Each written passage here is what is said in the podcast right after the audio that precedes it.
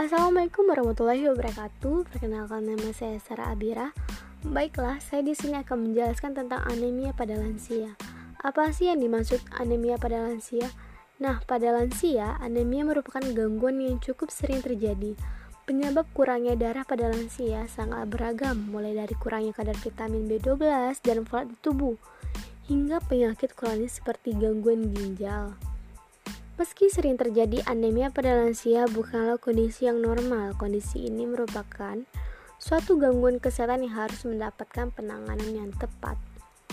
Oke, sekarang kita lanjut ke makanan untuk anemia pada lansia. Nah, di sini saya memberikan asinan buah. Mengapa asinan buah?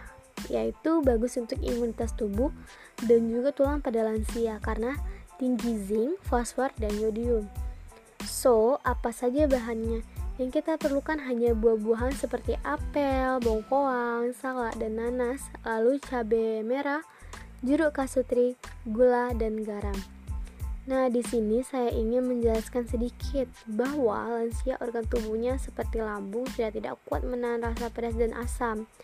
Maka dari itu saya memberikan cabai dan jeruk kasutri sangat sedikit. Dan untuk cabai hanya mempercantik warna asinan buah.